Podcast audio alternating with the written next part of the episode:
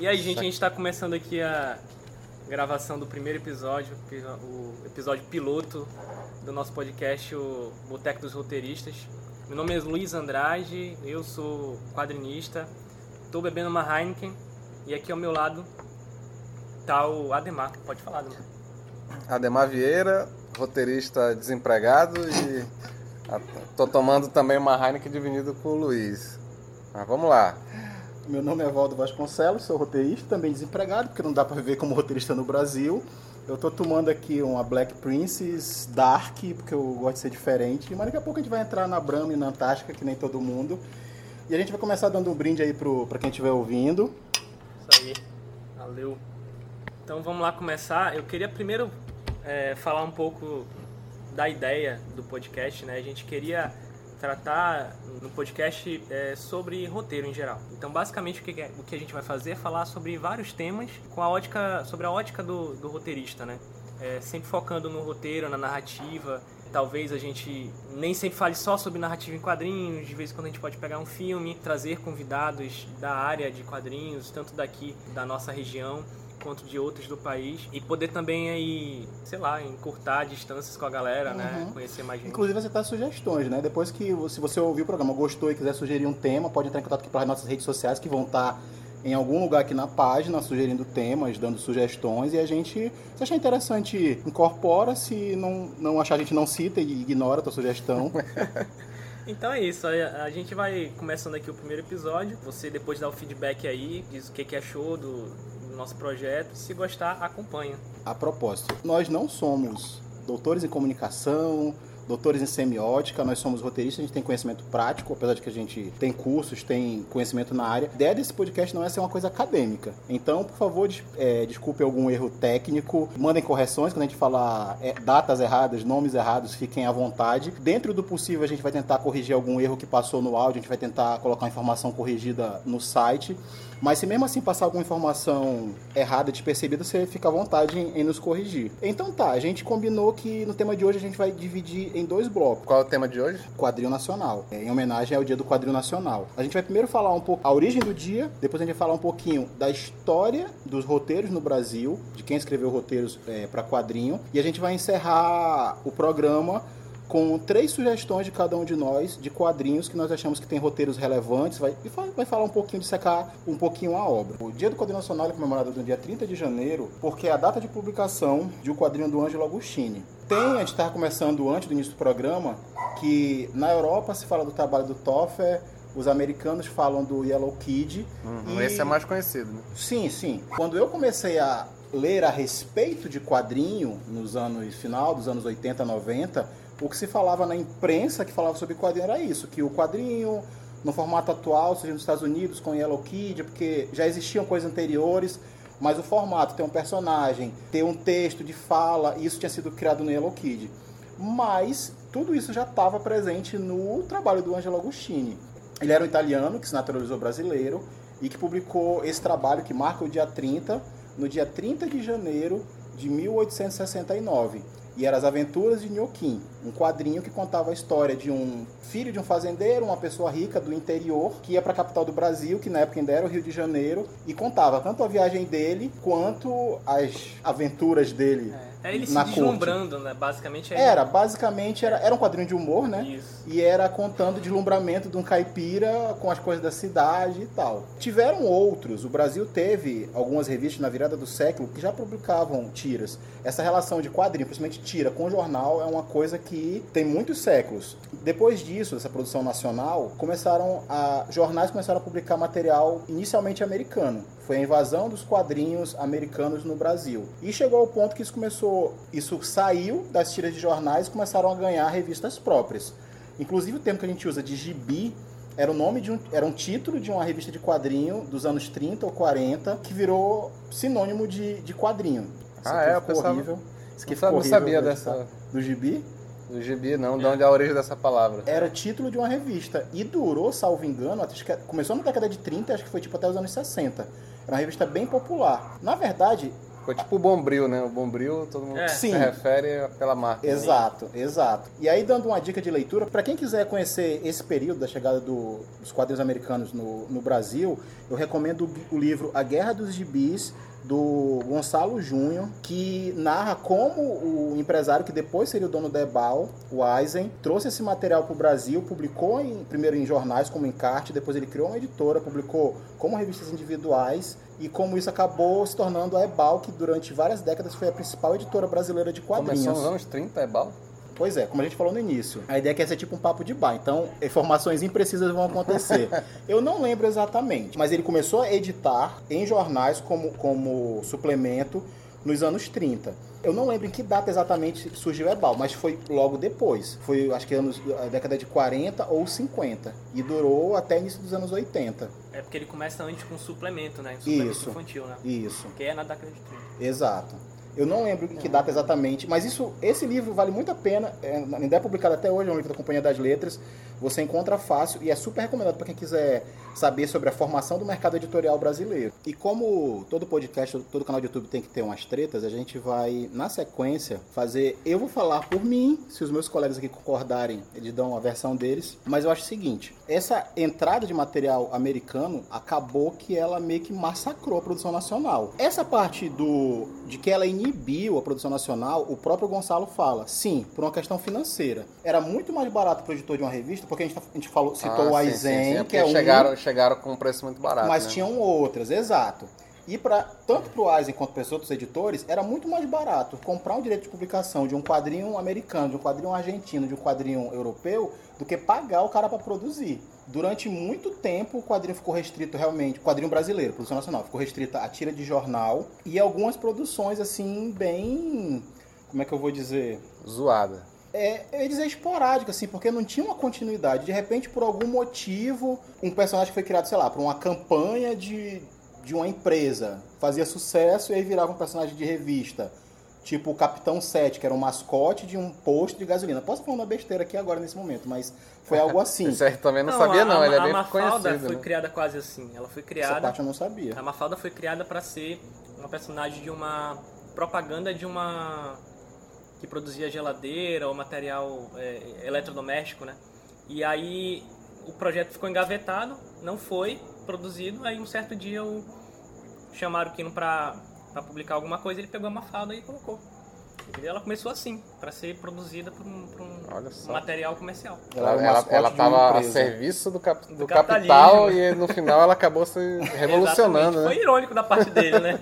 Cara, mas assim, como tu tá falando aí, se inibiu por questões financeiras, mas ao mesmo tempo era o que estimulava também, né? Porque a galera aqui lia muito os quadrinhos americanos e queria produzir coisa naquela pegada, né? Nesse período aí dos anos 30, 40, o que tava fazendo sucesso eram os super-heróis, né? Ainda tem mais esse outro efeito. Como que vendia na banca, principalmente era quadrinho de super-herói, quem ele tava produzindo tentava produzir imitando o que era vendido. Então não aí teve... saiu o Capitão 7, saiu um monte de... Vigilante Rodoviário, os personagens... Era quadrinho, Vigilante Rodoviário? Teve quadrinho. Revelações bombásticas, eu não sabia. Sabe que era só televisão, só seriado de TV. Ele é um caso, como eu falei, ele é um personagem de televisão, fez tanto sucesso que virou quadrinho. Esse negócio de virar personagem de quadrinho não começou com os jogadores, não começou com o Pelé, com o Ronaldinho, com o Neymar e tal. Isso sempre aconteceu. O personagem que algum sucesso de alguma relevância, ou do rádio, mas nos Estados Unidos. Nos Estados Unidos aconteceu muito. Personagens de rádio migrarem para os quadrinhos. No Brasil também era muito comum isso. De repente, um personagem de uma campanha publicitária, ou do rádio, ou da TV, acaba virando personagem de quadrinho. E tem algumas exceções que vale a pena citar, tipo o Ziraldo, que trabalhava com personagens próprios. Teve o boom depois dos anos 60, 70 dos quadrinhos de terror. Mas também não foi uma coisa nativa. Editora Bloch, né, cara? A editora Bloch eu acompanhei de perto, assim. Na verdade, a Bloch acho que já foi o final. Eu lembro que era moleque nos anos 80, eu ia na banca e tava cheio de quadrinhos da Bloch. Era de terror. Sim. Clássicos do terror, se eu não me engano. E clássico das artes marciais. Eu não lembro dos títulos. É porque nos Estados Unidos, depois da Segunda Guerra Mundial, teve uma diminuição da venda de quadrinhos de super-herói. O que começou a vender muito foi o quadrinho de terror, que foi o que deu origem ao tal do código de censura americano, que as editoras se juntaram para elas próprias se censurarem, e foi uma jogada de marketing da DC que usou isso para ferrar a concorrência, que estava acabando com a venda deles, que eram os quadrinhos de terror. Porque aquelas restrições que eles tinham não afetava tanto os super-heróis, mas acabou com o mercado de terror. Esse material também veio para o Brasil. E o material que começou a se produzir no Brasil de terror também já era um derivado disso. Geral que era feito, quadrinho de terror brasileiro, a partir dos anos 60, para pegar a onda do quadrinho de terror americano. E acabou que essa censura nos Estados Unidos deu uma sobrevida para o quadrinho nacional. Porque aqui no Brasil não tinha uma censura, então continuou tendo demanda para quadrinho de terror, só que não tinha mais a produção do quadrinho americano. Na verdade, aqui tava tendo a ditadura, né? Que era uma ditadura muito estranha, né? Porque ao mesmo tempo que censurava qualquer coisa de conteúdo político de esquerda, liberava muito seios, né? A parte erótica, assim, tava bem... Tanto é que os filmes, porno, né? Pornochanchada. E quadrinho também, né? Quadrinho bombavam erótico, nessa época, né? Quadrinho erótico e tal. Outro aspecto interessante disso é que, por conta dessa... Grandes feras, né? Só te interrompendo, como o Eugênio Colonnese, fazer aquelas mulheres... estilo Manara, assim, só que mais rechonchuda, né? Sim. Mais bombadas, assim. Eu acho que o Colonnese, se fosse fazer uma comparação com outro produtor de quadrinho erótico, eu acho que ele tava mais pro cara da Druuna, porque o Manara fazia mulheres magrinhas. Sim. É. O cara da Druuna, mas o rosto que ele fazia era bem parecido. Era um traço europeu, né, do Colonnese. O Colonnese teve várias influências. Eu vou confessar aqui que eu li algum material dele, mas eu não conheço tanto. E assim, eu também nunca vi nada com relação à influência. O que ele cita de influência do material dele? Posso pegar a tua cerveja? Fica à vontade. Pois é, então a gente acabou de falar que o mercado, nesse período aí de 40 até 70, como não tinha estímulo à produção nacional e era muito mais barato trazer material importado do que produzir, isso inibia a produção local, mas tem grandes exceções, né? Tipo, o Ziraldo já estava desde essa época produzindo material próprio. A gente, obviamente, aqui não está fazendo um compêndio. Isso aqui é uma introdução para o programa, então, obviamente, a gente vai fazer um monte de injustiça. Eu espero até que vocês comentem Eu espero até que vocês coloquem nos comentários, mas tinha um fulano, ciclano, por favor, listem para a gente. Porque isso aqui é só um resumo, isso aqui é só uma introdução para a gente chegar no assunto. Então, a gente vai fazer injustiças com certeza. A gente está falando daqueles nomes mais conhecidos, que não dá para esquecer, tipo Ziraldo, Colonnese... Shimamoto também, que fez tanto quadrinho erótico como de terror. Não, ele fazia um de samurai também, bem porrada. Também. Né? Essa nossa produção de terror e produção erótica, ela é até maior em alguns países que produzem quadrinho também, por conta... um dos aspectos é justamente essa falta da produção autoral, porque o que crescia era o que estava na margem. Ou seja, um material que é marginalizado, ele nunca deixava de ser produzido porque sempre tem como consumidor. Então, por exemplo, a galera... Isso aconteceu nos Estados Unidos, na Inglaterra, na Europa toda aconteceu. Em guerras, por exemplo, né? Durante o período de guerra, a galera que estava lá nas trincheiras, eles chegava muito material deles que não era material que era produzido por grandes editoras, era material mesmo marginalizado. Erótico, assim. Então chegava muito material erótico, de terror... Então isso no Brasil também aconteceu. Como a produção daqui ela não estava crescendo, porque o que estava vindo, está sendo publicado, que era o que vinha de fora, começou aí pelo Aizen, né? Uhum. Então esses produtores, que tinham produtores aqui, sempre houve, eles começaram a produzir isso daí. Isso que não era aquela produção que sempre é consumida, mas ninguém quer dizer que consome. Uhum. Né? Então, mas sempre... que sempre tá lá na banca, é igual o Tex, né? Eu tava até comentando assim, né? Tex é uma coisa que eu nunca vi ninguém comprar, bicho. Exatamente. Tem que colocar uma câmera em cada banca pra saber quem é que compra, porque eu nunca vi ninguém comprar. Mas eu conheço um monte de gente que lê quadrinho, ninguém lê Tex. A questão da Tex... Mas sempre tá nas bancas, bicho. Por que isso acontece? Os leitores da Tex, eles são tão... Como é que se diz? Fiéis? Eles são tão fiéis. Eles são os caras que mantêm a publicação da Tex no Brasil, cara. E devem ser os mesmos caras desde os anos 70, né? Porque editora, não é possível que renovou, cara. Não é possível que renovou. Quem é a Mythos? Hoje é a Mythos, mas já passou acho que por 2 ou 3 editoras. A VEC, nos anos 70, publicava. Eu já escutei o editor da Mythos, não vou lembrar o nome dele agora. Ele dizendo que eles têm uma ideia, uma noção de quantos leitores eles têm. Eles já conhecem os caras, né? Dá pra mandar porque direto pra casa deles. Porque a relação é próxima, né? Os caras querem continuar tendo esse material. Inclusive vem uma edição mais acho que é capa dura até, eu já vi ela pelas Na verdade, teve várias já. Tem uma bem mais recente. A Mythos investiu em algumas edições especiais e tal. Inclusive tem uma desenhada pelo Serpieri, que saiu acho que há 2 ou 3 anos. O Serpieri desenhando o Tex. Legal. Pois é, então vamos pular dos anos 80. Começa a parecer coisa muito, muito boa, né? Aí eu vou dar um chutão, porque até nessa primeira parte eu tô fazendo um resumaço do livro do Gonçalo, ele como base. E ele para, acho que nos anos 60, início dos anos 70. Mas, nesse período foi quando começou a se popularizar a televisão, desenho animado. Então, o público majoritário de quadrinho, que era infantil e infanto-juvenil, começou a ter outras opções. Então, as vendas diminuíram, várias editoras faliram, e a própria Ebal foi vítima disso, né? O mercado começou a diminuir, a Ebal não conseguia mais se manter, porque ela era uma editora gigante, tinha uma estrutura imensa, e o mercado não dava mais para ela. Então, ela foi fechando, perdendo os direitos.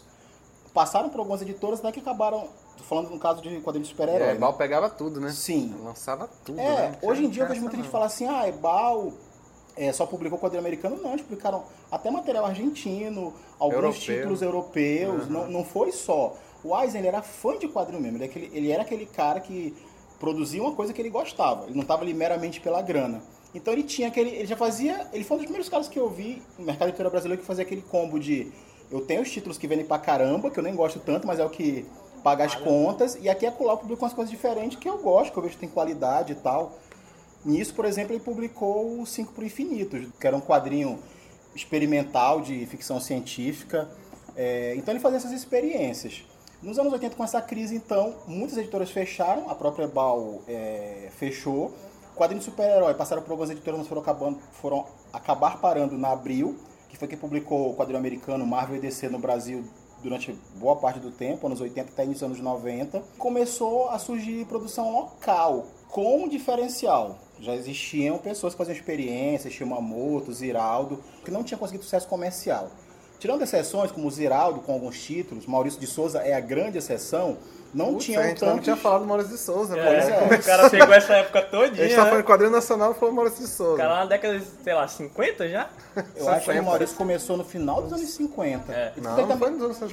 Não, porque ele também começou publicando em jornal. Como revista, acho que foi nos 60, sim.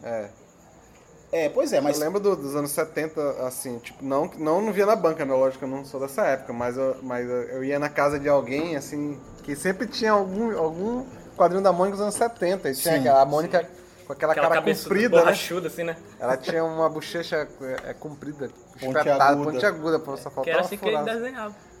Era verdade. Depois os caras que entendiam de desenho começaram a arredondar mais e tal, as coisas. Hoje... Que entendiam de desenho, porque o Maurício não... Primeira treta, quando estava xingando a Ademar, que falou que o Maurício não sabia desenhar.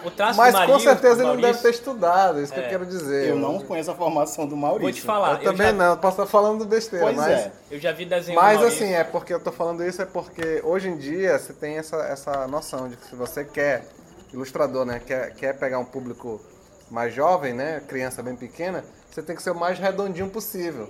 Então, por isso que eu falei isso. Então, alguém chegou no ouvido dele e falou, já que teu público é esse, arredonda mais. Diminui o tamanho da Mônica, tá muito alta, bota ela mais baixinha, gordinha. Quando ele começou a fazer sucesso e ter um estúdio, ele começou a contratar profissionais, né? Começou a diversificar a produção. O traço dele hoje, não desenha, mas ele faz autógrafo aqui e acolá. Ainda é meio assim. Então, você percebe a diferença. Os caras que entram na MSP para trabalhar, eles estão ali para copiar aquele traço redondinho. Então todo mundo faz do mesmo jeitinho, é assim mesmo. Porque ele já gerou um padrão, né? E aí quem entra segue esse padrão. Hoje ele já tem designer, marqueteiro, tem todo o pessoal técnico que diz para ele, é o que o Ademar estava falando, que já diz para ele, olha, mercadologicamente é melhor fazer assim. No começo era uma coisa mais experimental. O que eu estava falando dos anos 80 é que não tinha produção local diferenciada, tinha, só que não fazia tanto sucesso. Eu, pelo menos, não lembro de algum título, tirando esses que eram baseados em filme, tô falando de quadrinho inédito. A partir dos anos 80, muita gente de charge começou a produzir quadrinho. E aí, de cara, o pessoal da editora Circo, né? Angeli, Laerte... Aí é que o negócio começou a ficar bom. Antes disso, se eu não me engano, já nessa época, eu não sei se a Ebal ainda já fazia isso. Mas a Abril... Ebal tinha fechado, né? Tinha fechado. Não, mas eu antes acho que a Ebal fechou início dos anos 80. Foi mas quando os títulos dela foram para Abril. Eu não sei se a Ebal fazia isso, mas a Abril chegou a ter a produção de títulos de fora feita por quadrinistas daqui, né? Eu não sei eles disso, chegaram cara. A produzir, eles chegaram a desenhar, tu não tá falando dos brasileiros que começaram a entrar pro mercado americano. Mas acho que não foi antes disso. Foi antes disso? Foi Ebal, então, ainda. Então foi Ebal. Porque por algum problema que dava, né?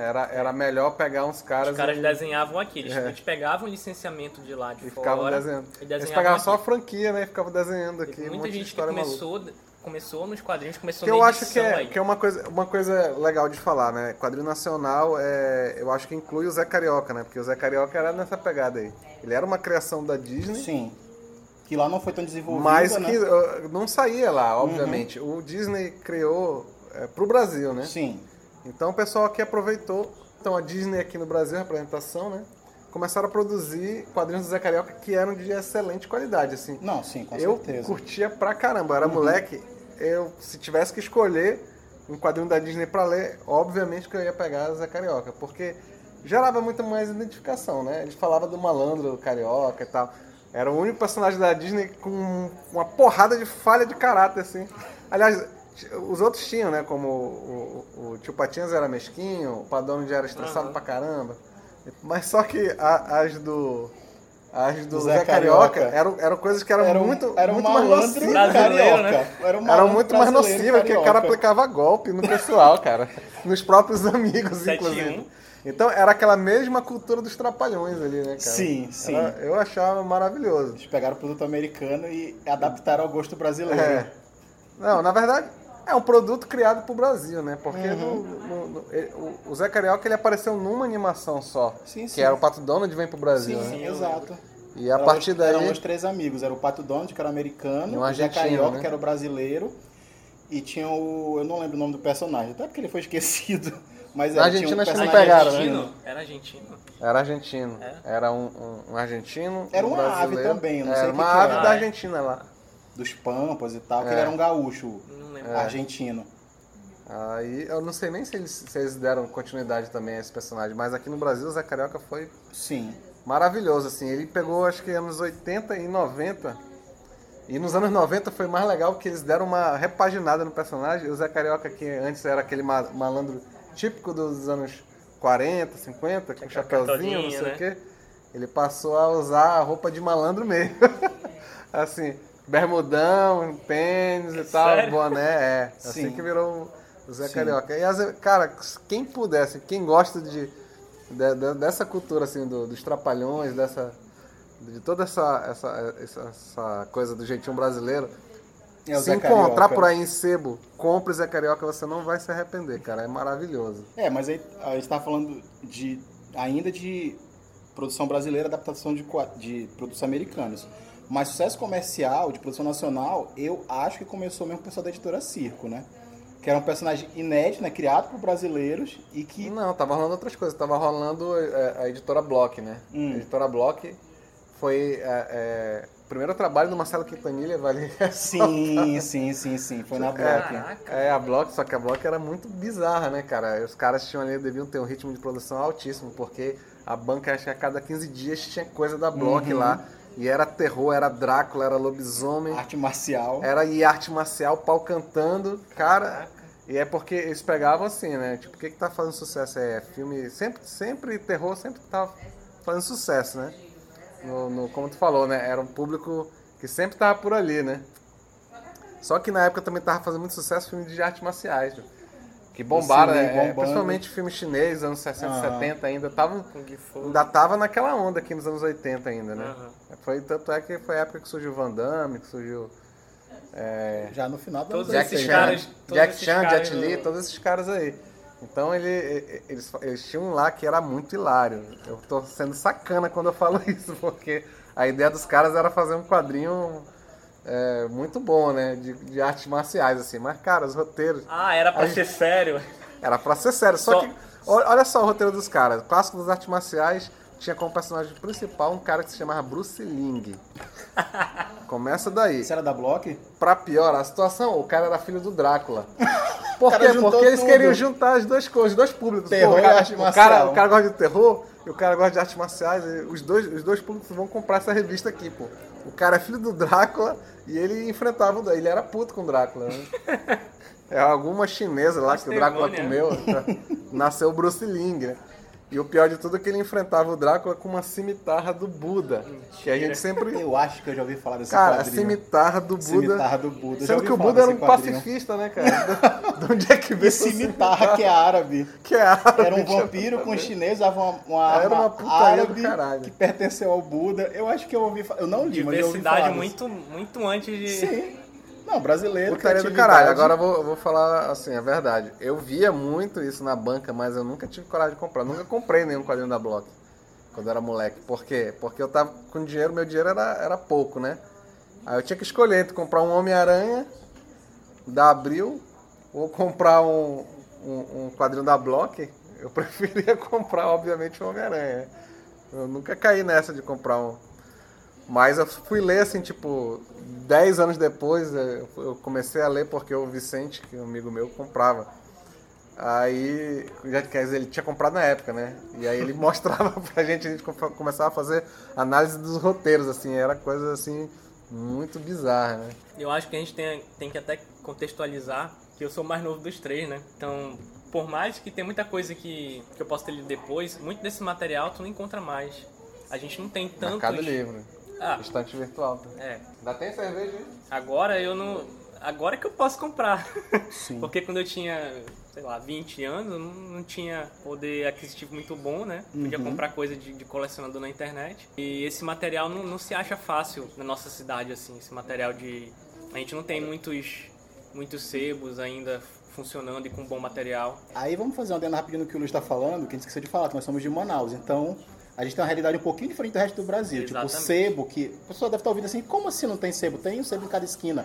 Aqui em Manaus nunca teve tantos. Até tem hoje, mas os sebos de hoje, começou a surgir tipo de 2010 pra cá, tem material recente. Tem tipo coisa da Panini e da Abril. Tu não encontra realmente coisa tão antiga. Relíquias, aqui, né? Em Manaus, estamos falando de Manaus. Muito desse material aí tu não vai achar aqui nunca.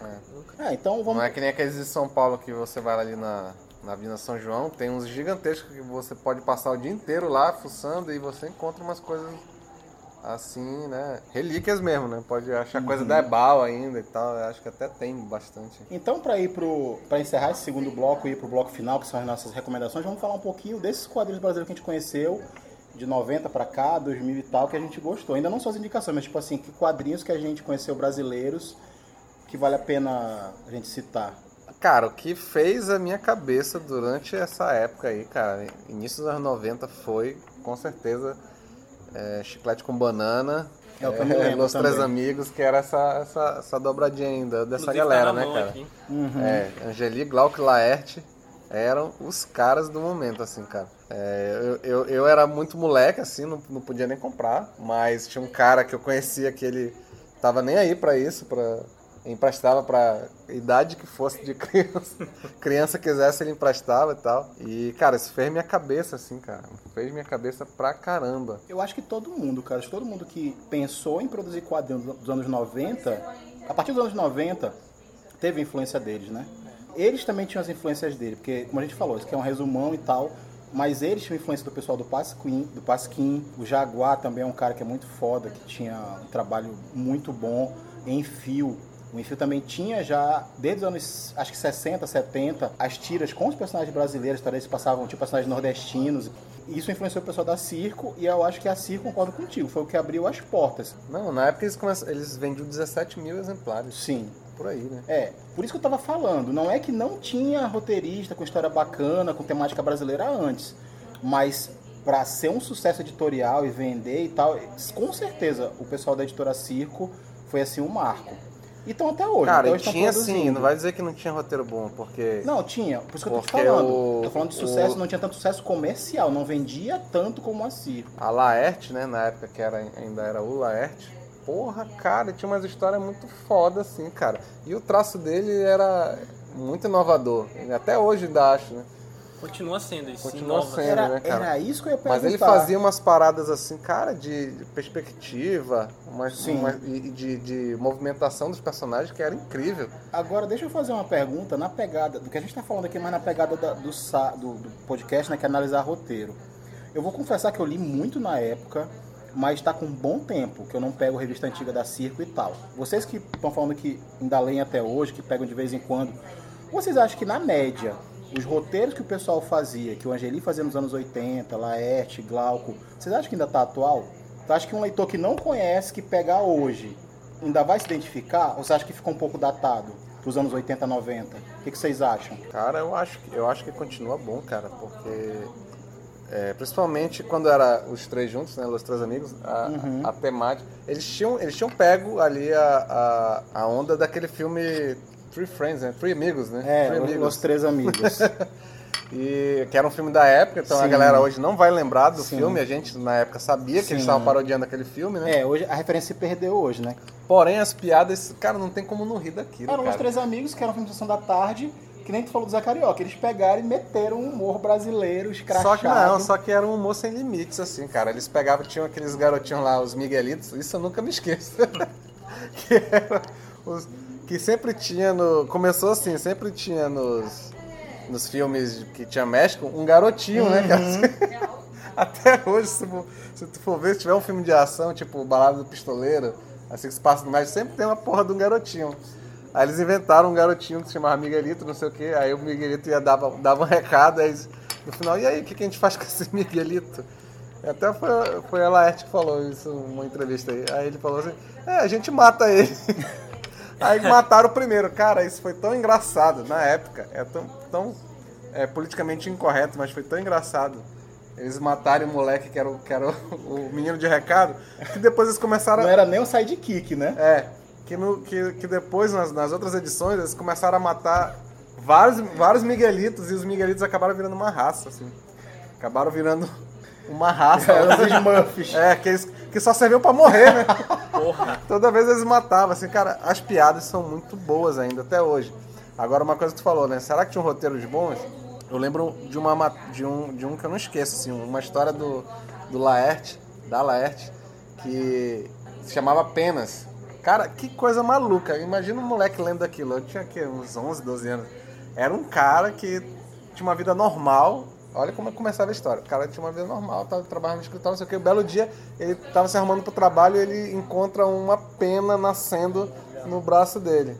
O bar começou a encher, porque o mesmo tá falando. Mas continua. Aí ele achou estranho, arrancou e tal. Depois ele começou a ver que tava nascendo pena nos dois braços dele. Cara, eu não li essa história não lembro. Cara, essa história é fantástica. Aí o cara começa a pirar, né, com essa porra, Angeli, né? É da Angeli? Não, da Angeli, caralho. Pronto, é agora o outro que... Da Angeli é foda, essa história da Laerte. Aí, resultado, o cara se vê com os dois braços cobertos de pena e ele não sabe o que fazer com aquilo. Ele não sabe o que tá acontecendo com ele, com o corpo dele e tal, não sei o que, até que aparece alguém lá, agora não tô lembrado quem é o personagem, que fala pra ele que tá em perigo e tal, não sei o que vão vir atrás dele. Aí vem uns outros caras, pô, que são os caras que tem penas azuis, e começa a perseguir ele. Aí ele descobre que ele consegue voar.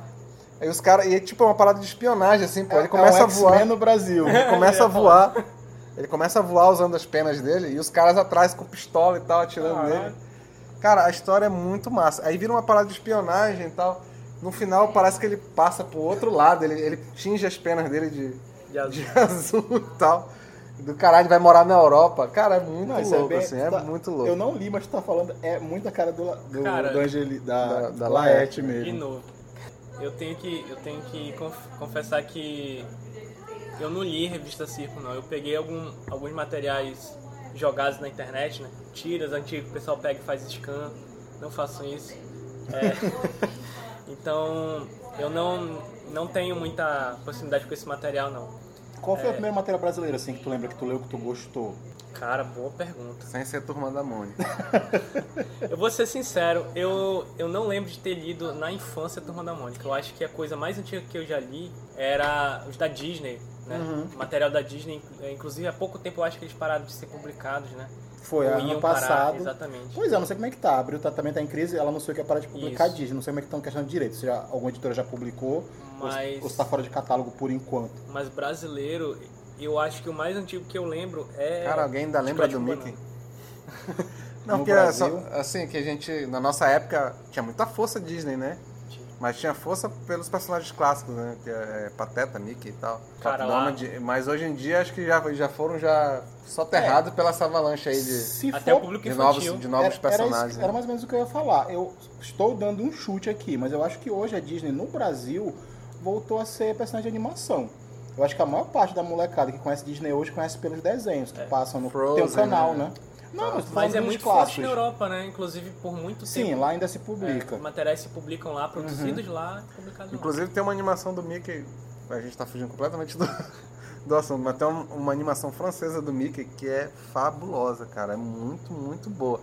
Tem toda aquela pegada do desenho antigo, né? Com histórias bem simples, com muita piada visual. Só que a arte é maravilhosa, assim, cara. É aquela coisa, tipo, meio aquarelada, sabe? Porra, é muito bonito. Eu não conheço. Vocês dão uma olhada no YouTube que tem o Mickey em Paris, é uma coisa assim. E aí, depois dessa galera, eu vou confessar que, pra mim, minha experiência pessoal, depois dos anos 90, que eu era adolescente, que eu li muito, eu vou confessar que eu fiquei um tempo sem ler. Então, eu não sei se, tipo, início dos anos 2000, se tiveram alguns nomes. Não tô falando que não teve, tô falando que eu não lembro. Eu lembro que eu voltei a ouvir falar de quadril nacional já com a produção do Bai. Cara, produção nacional inédita. Eu voltei a acompanhar quadrinho, produção nacional, com o trabalho do Gabriel e do Fábio Moon. Tem aquele tal do Bracan, né? Que era o Conan brasileiro. Esse eu não conheço. Esse eu também não. Era desse período de 2000? Eu acho que é de 90, final aí já. Saía por editora pequena ou era independente, o cara publicava? Bracan? Bracan, cara, tem que pesquisar. História de Bárbaro. É um Conan, só é esse Bra, inclusive eu acho que é porque era pra remeter ao Brasil mesmo. Mas o traço é sensacional e eu não li as histórias, mas quem leu disse que não deixa a desejar não pro Conan, né? Cara, eu acho que aí no final da década de 90 pro início dos 2000 que a gente começa a ter primeiro o boom dos animes e do mangá junto. Então o que acontece?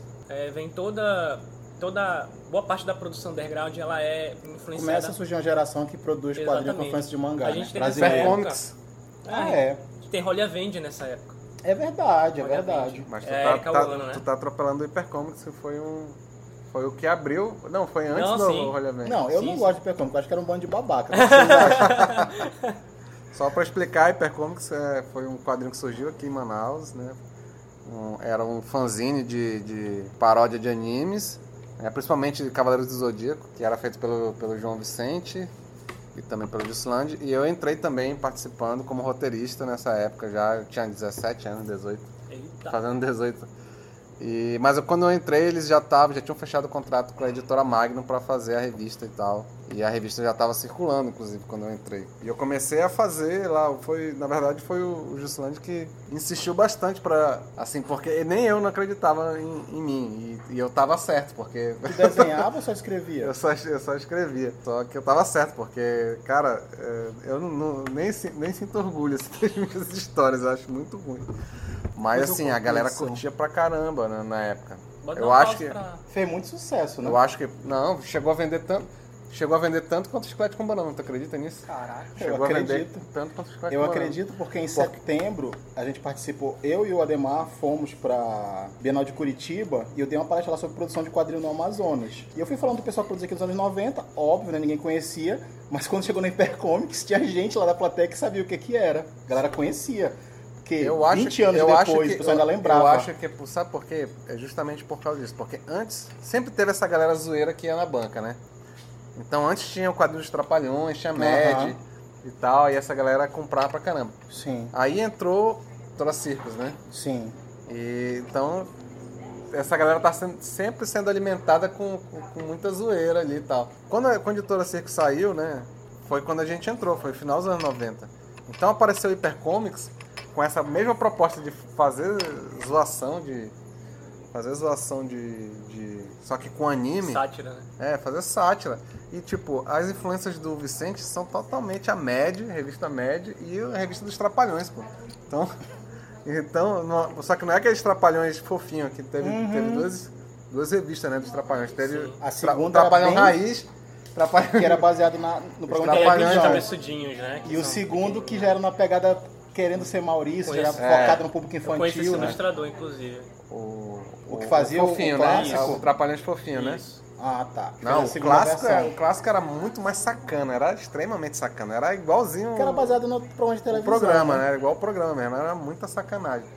Então, Hyper Comics fez sucesso pra caramba, cara. Só que eu falo até hoje, o motivo do sucesso tá centrado na pessoa do João Vicente. O Vicente é muito bom em fazer esse tipo de sátira, né? Eu entrei ali como aproveitando a onda, né? Já que eles me chamaram, tinha feito amizade com eles e tal. E inclusive, pra minha maior vexame, eu cheguei a desenhar uma história, assim, e foi terrível, assim. Foi terrível, eram personagens próprios, que depois eles começaram a abrir para personagens próprios, e, né, de autorais, e acabou que a revista faliu nesse momento. Ou seja, tu faliu a Hyper Comics. Foi praticamente isso. Eu fui um dos culpados de falir o negócio. Eu fiz uma história da Conexão X, que eu até encontrei um cara que era fã num site aí, cara, que ele colocou lá e ainda disse assim, pô, eu desenho que nem esse cara. Eu falei, com orgulho, né? Porque, assim, olha, eu desenho igual esse cara. Eu desenho igual esse cara. Eu falei, putz, que merda. E desenho... foi até quando a Hyper Comics? Cara, é tudo na minha cabeça, hoje se confunde bastante, mas eu me lembro... bastante. Que eu me lembro que eu entrei no Clube de Quadrinhos em 97, eles me convidaram, acho que foi no mesmo ano, então já tava rolando em 97, aí ficou 98 todinha. Eu acho que deve ter terminado em início de 99, por aí. Aí depois vieram os outros títulos, que eu inclusive cheguei a escrever roteiro, mas acabou que não foi publicado. Mas já era paródias pornôs, hentai, né? Paródias hentais, era uma parada já pesada. Né? Tal, então, eu cheguei a fazer, mas pelo menos os meus saiu, era Hanime, né? Editora... Hanime era o título da revista? Era Hanime, que era hentai e anime. Caraca. Só que chegou a sair uma do Daniel Lima daqui nosso então brother. É justamente nessa época, então, começa esse boom aí do mangá e do... Aí depois teve Rolha Vengas e tal, aí a gente foi esquecido para todo sempre. E foi aí que eu me desiludi também com o quadrinho. Foi meu primeiro emprego, foi como roteirista de quadrinho, por incrível que pareça. E eu me desiludi totalmente nessa época aí, porque eu falei, porra... a gente tava levando Hyper Comics, né? A gente eu me incluindo como parte do Vicente, né? Porque era o Vicente, na verdade, que levava. Mas assim, eu vi o talento do Vicente ali, cara. Por mais que ele não tivesse muito preciosismo no traço, ele seguia meio ele se focava no roteiro, a escola, né? do Ota, né? Então ele deixava... O traço dele era muito, bagunçado, assim. Deixava o traço bem solto, bem simples e bem bagunçado, enquanto a galera lá em São Paulo fazia aquela coisa barroca maravilhosa e tal, né? Tudo bem lindo, bem limpo, bem bonito. E acabou que ele foi esquecido assim também. Então, aí quando eu vi isso acontecer, eu falei, porra, se o Vicente foi esquecido, imagine eu. Vou focar na minha vida. Aí fui fazer jornalismo e tal, fiquei 12 anos lá.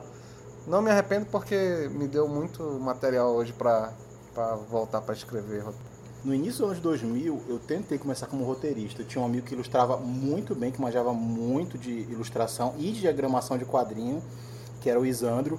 Eu comecei a escrever um roteiro com ele, e ele estava na fase de fazer conceptos e tal, e era um quadrinho de terror, que se ambientava aqui na cidade, né, em Manaus. Só que, sei lá, 6 meses depois que a gente começou o projeto, o Isandro morreu.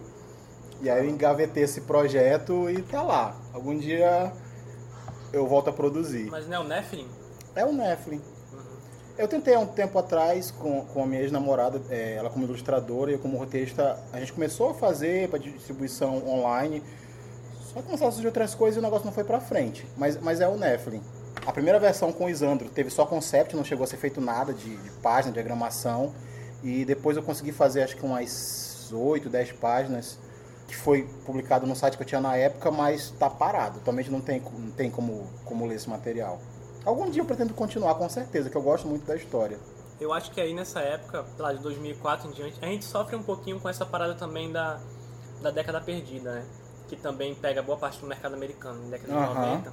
E eu acho que no Brasil, nessa época, a galera se volta para os zines, né? O zine bomba pra caramba. Pois é. A produção underground. Sim, que eu não conheço tanto. Inclusive, é um problema do mercado brasileiro. A galera que produz, ou faz independente, ou até publica por uma editora, mas tem aquela tiragem, são X exemplares, 1.000, 2.000. Quem comprou, comprou. Quem não comprou, só escuta falar. Tu não encontra mais para vender. Não, não tem reedição no Brasil.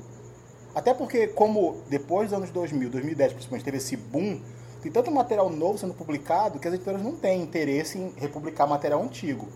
Salvo exceções, né? Gente que faz muito sucesso, tipo os irmãos, o Baio e o Moon. Até hoje republicam material deles antigos, mas eles são uma exceção. Quem foi que deu início a essa nova era, esse boom que a gente está vivendo até agora do quadrinho nacional? Olha, o que eu já conversei com o pessoal em eventos e tal, foi uma coisa assim bem orgânica. Eu acho que começou uma galera em São Paulo, uma galera no Rio, uma galera em Fortaleza, começou a produzir com essa mentalidade do zine. Eu acho que ainda por influência da Circo, a galera começou a produzir uma coisa assim bem independente. Os zines, isso é até, eu acho que isso é muito, muito interessante. Inclusive a gente falou off sobre questão de produção acadêmica, e isso dá uma ótima análise acadêmica. Os quadrinhos, a produção independente. Autoral, independente, nacional, ela foi se expandindo por conta do meio de escoar essa produção. E qual é esse meio de escoar?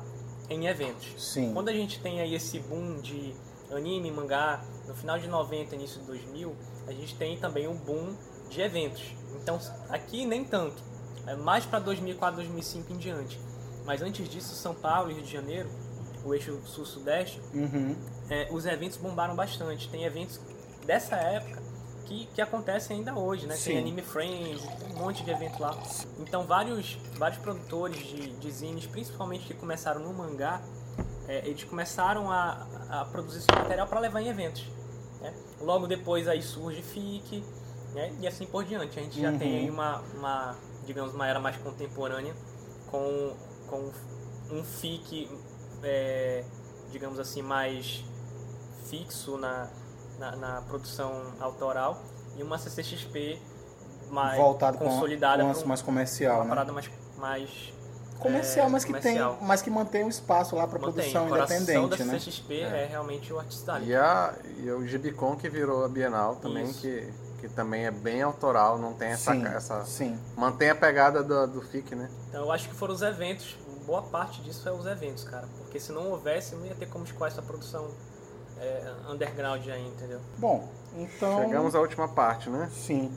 Agora a gente vai entrar numa parte que cada um de nós vai fazer recomendação de 3 títulos nacionais que a gente acha interessante e vai falar um pouco sobre a questão do roteiro. A gente tentou escolher títulos que a gente acha interessante pelo roteiro, pela forma como o escritor trabalhou a obra.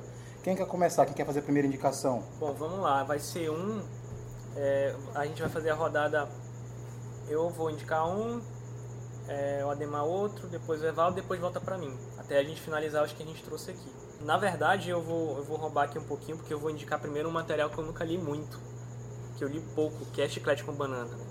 E eu me arrependo muito de não ter lido mais. E onde tu arranjou esse Chiclete com Banana? Cara, eu comprei de um produtor daqui, um quadrinista daqui, que é um cartunista que trabalha bastante tempo aí em jornal, que é o Regis, né? E num evento faz 2 anos. Cara, saiu pela Devia. Isso aqui é antologia. Eu tenho aqui na mão uma antologia. Ah, é uma antologia. É número 3, não é original lá de 80 e tanto, não.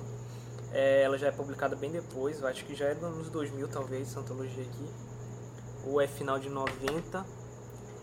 Então, na época que eu comecei a ler quadrinho, eu acho até interessante a gente falar o nosso primeiro contato com o quadrinho, né? Já que é o primeiro episódio, acho que meu primeiro contato com quadrinho foi uma caixa que eu ganhei de quadrinhos, porque eu indiquei um vizinho meu para ser professor da escola onde eu estudava. Era um moleque, tinha, sei lá, 8, 9 anos, aí precisava de professor de informática. Eu falei, meu vizinho trabalha com informática, entende informática. E ele era um puta técnico e virou nosso professor. E para me agradecer, ele pegou uma caixa velha que ele tinha de quadrinho e me deu. E aí no meio desse quadrinho tinha um quadrinho velho de Chiclete com Banana. E logo que alguém percebeu que aquilo não era pra minha idade, tiraram da minha mão. Tinha também Homem-Aranha e tinha um monte de coisa. Mas o Chiclete com Banana eu acabei não lendo. Nossa, que crime que fizeram com a criança. Tiraram da minha mão. Eu lembro também que tinha, assim, numa estante velha na casa da minha avó, mas também escondiam de mim, colocaram em outra estante, ou seja, eu sempre me desviaram do bom caminho do Chiclete com Banana. E eu fui descobrir ele num sebo em Manaus, já com 20 e tantos anos, um sebo daqueles de 1,99, né? Tu cresceu como idiota até tu descobrir, né? Tinha um, exatamente. Tinha um aqui no centro da cidade e eu comprei 2 revistinhas na época. Infelizmente essas revistas se perderam numa enchente que teve. Caraca. O Luiz só tem história triste pra contar. A vida me tirou os melhores quadrinhos, assim. E eu perdi vários quadrinhos, inclusive essas duas. Mas eu acho muito interessante o Chiclete com Banana porque ele é... Eu acho que a gente pode dizer isso de quase toda a produção, mas tem algumas produções que elas são o retrato da sua época, né? E o humor do Chiclete com Banana é bem isso, é o retrato da sua época, assim, ao meu ver. E por mais que... O Angeli, ele ia beber lá na Vila Madalena... Angeli é demais. Ele ia beber lá na Vila Madalena e ficava reparando os tipinhos que se diziam... como é que se diz, descolados da época e tal, e ele parodiava isso o tempo todo, né, cara? Sim. Era lá que ele pegava material humano, assim, ele pegava os playboys e tal da época. Ele pegava a galera que se dizia cult, a galera que se dizia alternativa, underground e tal, e ele zoava todo mundo. O hipster já era a piada onde existia o hipster. E o humor da Chiclete com Banana, em muitos pontos, hoje ele é o politicamente incorreto, né? E ainda bem que... ele existiu na época em que ele existiu, né? E sabe uma coisa, te atrapalhando aí na tua explanação, mas só para acrescentar. Aconteceu comigo exatamente o contrário, né? Eu consegui um exemplar do Chiclete com Banana que me emprestaram e levei para casa e tal, eu escondia para ninguém pegar, porque eu já sabia que não era para minha idade. Só que quando meu pai pegou, né, e eu não soube, eu só soube depois quando ele veio me perguntar de quem era esse quadrinho que eu tinha trazido pra casa, eu falei, do fulano e tal, aí ele disse, porra, só sacanagem, começou a rir. Aí eu falei, porra, beleza, então eu tô de boa, ele né? Deixou tu ler, continuar lendo? Deixou, e ele depois ainda comprou uma. Ainda comprou uma pra ele, aí eu peguei também pra ler, mas ele não se importava, na verdade meu pai era muito de boa, assim. Mas o que eu acho mais legal, assim, que tipo, para um garoto da minha idade, na época eu tinha aqui, uns 10 anos, assim, não era para fazer muito sentido, só que eu assistia o programa do TV Pirata, que eram eles mesmos que escreviam, cara, e eu achava muito aquelas piadas muito parecidas, assim. TV Pirata com Chiclete com Banana conversavam pra caramba. Sim. E eu não sabia, eram os mesmos caras que escreviam. Sim, a Laerte era roteirista. O Angeli era roteirista da TV Pirata. A Laerte, Angeli, e era um dos meus programas favoritos quando era moleque, assim, cara. Eu adorava assistir TV Pirata. Vai, continua aí, desculpa. Não, então... É isso, é um material que eu gostaria muito de ter lido na época que eu peguei ele. Eu nem lembro o que eu tinha na mão na época, na década, início ali, final de 90. Não faço ideia do que era, não lembro de nada, eu só lembro da capa, mais ou menos. Inclusive ela tá aqui na frente. É um material que eu acho que todo mundo que gosta de quadrinho nacional deve ter como referência, né? É um humor da sua época, um humor que não se faz mesmo mais, não volta. Sim. E ainda assim tem uma pegada de humor infantil, mas tem uma pegada de humor inteligente, umas sacadas ótimas. Qual é a parte infantil? A parte infantil, acho que a parte infantil é que os personagens são pequenininhos. Não, pô. Eles têm olhão. Olha só, vamos lá. A gente tem infantil, que eu digo um humor infantil. Os caras transaram com um cara aqui, ó. Humor infantil. Tá. Humor infantil, tá, veja entendi. Só. Não é um material para público. Humor imaturo. Humor imaturo. Olha só essa piada. Infantil é pra criança. Olha só essa piada. Muito bem, garçom. Pode botar a saideira e colocar na conta do Abreu. Mas que Abreu, o garçom diz? Ora, aquele que te comeu. Isso daqui... Mas não é infantil, você não vai ver na Mônica, né? Isso daqui... Você manda Cebolinha falando. Pô. Isso daqui não se faz mais, mas é um... Enfim. Esses trocadilhos de quadrinho, a Laerte fez uma que até hoje quem leu lembra, que é O Segredo do Morcego. Procurem na internet, vocês vão descobrir o que é, o segredo do morcego. Sim, com certeza. Ah, essa é a minha primeira indicação, pode seguir agora. Tá, então eu vou falar... Cara, eu escolhi 3 títulos também, né, como todo mundo. E... acho que eu já vou começar... Não, eu vou começar do menos impactante pro mais impactante, acho. O menos impactante eu não trouxe aqui comigo, que eu emprestei pro meu primo. Espero que ele faça bom uso. Mas... não limpe a bunda, não use ele para limpar a bunda no banheiro. É. Não, mas foi o Angola Janga. O Angola Janga do Marcelo de Salete, ganhador do Aizen. Eu não li o Kombi, né, que é o quadrinho que fez, anterior. Que uhum. fez ele ganhar o Aizen, uhum. mas eu li o Angola Janga, que é um calhamaço assim, gigante. E tava na minha lista, mas ele roubou, aí eu peguei outro título. Ele roubou o quê? Tu roubou a minha ideia. Ele tava na minha lista inicial. Mas ele falou que ia falar dele, aí eu peguei outro título. Pois é, não, mas a Angola Janga, por que eu tô destacando a Angola Janga, cara? Não é porque o cara ganhou o Aizen, não, mas é porque eu escolhi os quadrinhos que me impactaram, né? Uhum. A Angola Janga me impactou, assim...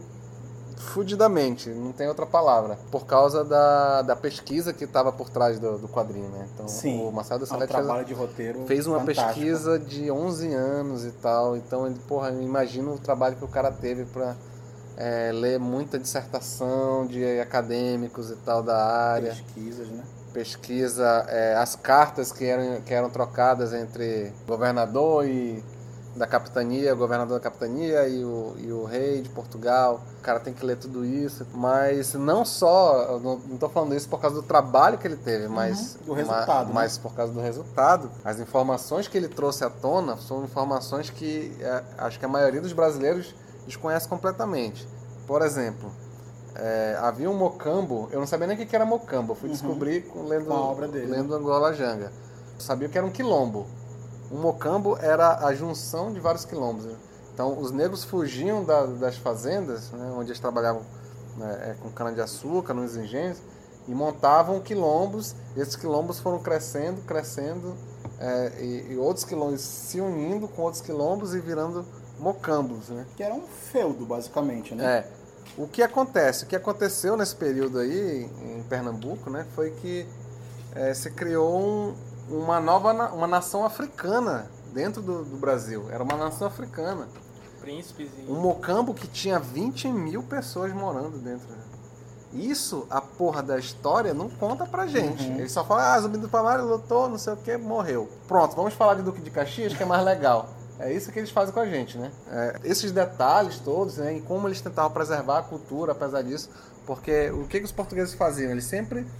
quando eles traziam os negros da África, eles misturavam as etnias de propósito para que os caras não conseguissem se organizar. Sim, interagir, né? e criar um motim, né? E criar uma rebelião. Sim. Então eles misturavam isso, mas mesmo assim eles conseguiram depois se reunir algumas etnias e eles restabeleceram as tribos aqui dentro do Brasil.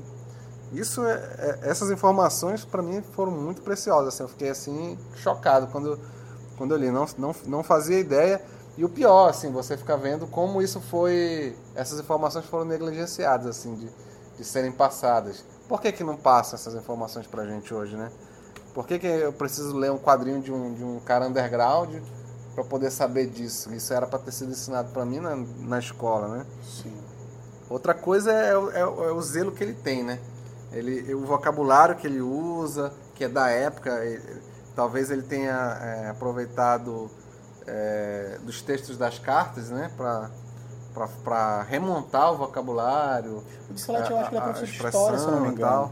Então, o cara tem que saber, de tanto ler carta, ele deve saber, né? As cartas são com um português que não se usa mais, é um português muito diferente, né? Outra coisa excepcional, a narrativa dele é incrível. Eu vi uma entrevista dele que ele fala que ele se inspirou muito naquele cara que fazia trabalho para média, não sei se vocês lembram, que fazia o Spy vs Spy. Sei. Esqueci o nome do cara agora. Forres. Não, eu esqueci. Não sei se é esse o nome do brother. Se eu tiver errado, eu corrijo na edição, mas eu acho que é o Forres. Então, procura aí enquanto eu tô falando. Mas era esse cara do Spy vs Spy, ele fazia sempre umas tiradas loucas assim, sem diálogo nenhum.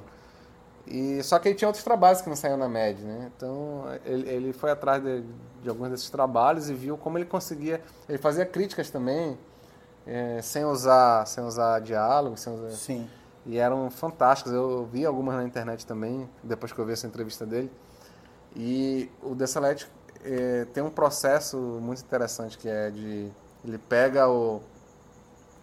Ele não escreve o roteiro, né? Ele vai desenhando conforme a narrativa e tal, escreve alguns diálogos, mas depois ele volta para ler e tentar retirar o máximo de diálogo possível. Uhum. Então, ele leva muito à risca essa tendência do mostrar e não falar, né? Uhum. E isso traz um diferencial muito grande no trabalho dele, né? Uhum.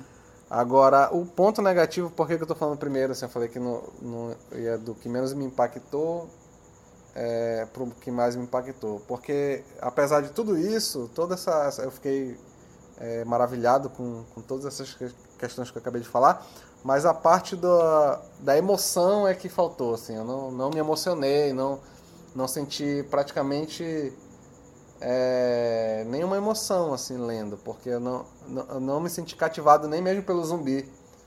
Tem um momento, né, que o zumbi é traído e tal, esse é o momento mais forte do quadrinho, mas acho que mesmo assim, de alguma forma, ele ficou muito fraco, porque talvez pela escolha que ele fez, né, de ter poucas falas e tal. Eu acho que se ele peca em alguma coisa nesse quadrinho, ele peca nessa falta de zelo em fazer o leitor se sentir cativado pelos personagens. Então, é isso que eu queria falar. Encerro por aqui para não tomar muito tempo. O cara que tu falou dos Pais Pais é o Antônio Proias. Eu achava que era Forrias, mas é PR, é Proias. Eu acho que é assim, porque ele é cubano, se eu não me engano. Minha pronúncia de espanhol é péssima. Não sei se como é que pronuncia H em espanhol, mas eu acho que é Antônio Proias. Poderia falar pra caramba ainda, mas... Melhor mas aí vai ficar chato, o pessoal não vai querer ouvir. Tá. A minha primeira indicação de título nacional, eu queria indicar Aos Cuidados de Rafaela, do Antônio Saravá e do Marco Oliveira. Eu sou roteirista e eu tenho noção que a minha maior dificuldade em escrever roteiro são com diálogos. Eu tenho uma certa dificuldade de escrever diálogos. Eu faço terror, então... Tem certos gêneros, ficção científica, terror, por exemplo, que os diálogos não são cotidianos. Você está falando de outra realidade. É uma realidade onde existe monstro, onde existe, sei lá, viagem espacial, viagem no tempo. Então, os diálogos geralmente não são realistas. E quando eu li Os Cuidados de Rafaela, eu me surpreendi, assim, muito como o roteirista consegue criar diálogos. São situações completamente inusitadas, mas os diálogos são maravilhosos e realistas. E aí, pegando o que tu falou do Zé Carioca, essa história, são personagens... As histórias passam no Brasil, são personagens cotidianos. É um cara que largou o emprego para cuidar da mãe doente. A mãe tá ficando senil. Nenhuma empregada, nenhuma cuidadora de idoso dura muito na casa, porque a mãe dele tá começando... Dá a entender que ela já tinha um gênio ruim, mas ela não fala... Eu não lembro se ela tem alguma doença, Alzheimer, sei lá. Mas, nitidamente, ela tá misturando... memória com presente e tal, e a velha é insuportável. Toda cuidadora que entra na casa, ela fala que roubou minhas coisas, não sei o quê, e nenhuma cuidadora dura. Até que entra a Rafaela, que é uma cuidadora. É uma jovem, ela acabou de sair da pré-adolescência, ela, sei lá, não, acho que também a história não fala a idade dela, mas ela deve ter, sei lá, 20 anos, no máximo, 18, 20. Ela é uma roqueirinha, uma garotinha normal de 18, 20 anos, não tá nem aí pra vida, ela viu o anúncio no jornal, foi lá. Ela aparentemente não tem experiência em cuidar de idoso, ela entrou no negócio pela grana. Só que quando a mãe do personagem principal vê a Rafaela, ela confunde com uma amiga de infância. E fala, fulana, você tá aqui e tal. E a mulher saca, a Rafaela saca e fala, sou eu mesmo, não sei o quê. E ela é a única cuidadora que dura na casa. Daí... começa a desenrolar e os coadjuvantes são maravilhosos, tipo, ele tem um amigo médico que cuida da mãe, que o cara é o maior filho da puta, tipo, ele toma medicação, ele vive chapado, tem a irmã dele, que é quem banca tudo, a irmã dele tem um emprego que ganha bem e tal, e mantém a casa, e mantém o cara pra ele cuidar da mãe. durante a história, a Rafaela entra num triângulo com todo mundo. Caraca. Até que eu vou tentar não dar muito spoiler para não estragar a leitura. É isso mesmo. Chega um ponto que a idosinha morre e o cara tá morto de apaixonado por ela. O cara cuidador e fala, pô, minha mãe morreu, eu vou ter que despedir a empregada, a cuidadora, a Rafaela. E aí ele tem uma ideia na cabeça dele genial. Ele finge que ele tá com um problema psicológico pra Rafaela ser cuidadora dele. E daí, cara, o negócio descamba. Não vou falar pra não estragar a leitura. Cara, mas é todo mundo errado, todo mundo usa droga, todo mundo se chantageia, todo mundo... Esse quadrinho foi publicado pela Zarabatana, como toda editora pequena não teve uma tiragem tão grande, ele é de... tu nem encontra em alguns sites, mas é difícil, já é uma obra que já tem uns 3, 4 anos, não é tão fácil de encontrar. Vale muito a pena. E há uns 2 anos atrás, uma produtora comprou os direitos para fazer o filme. E eu tô todo ano acompanhando, ansioso pro filme sair. Legal. Vale muito a pena. Então, minha primeira recomendação é Os Cuidados de Rafaela. Beleza. Então, vou aqui pra minha segunda recomendação. Esse quadrinho chama Luto. Que pena que vocês não podem ver. É o inimigo do Superman? Não. Com o Google a galera pode. Joga no Google, fala quem são os autores. Vocês acham, tem o Instagram, que é Luto HQ, então vocês vão achar bem rapidinho. Não tem problema pra mim fazer propaganda, porque...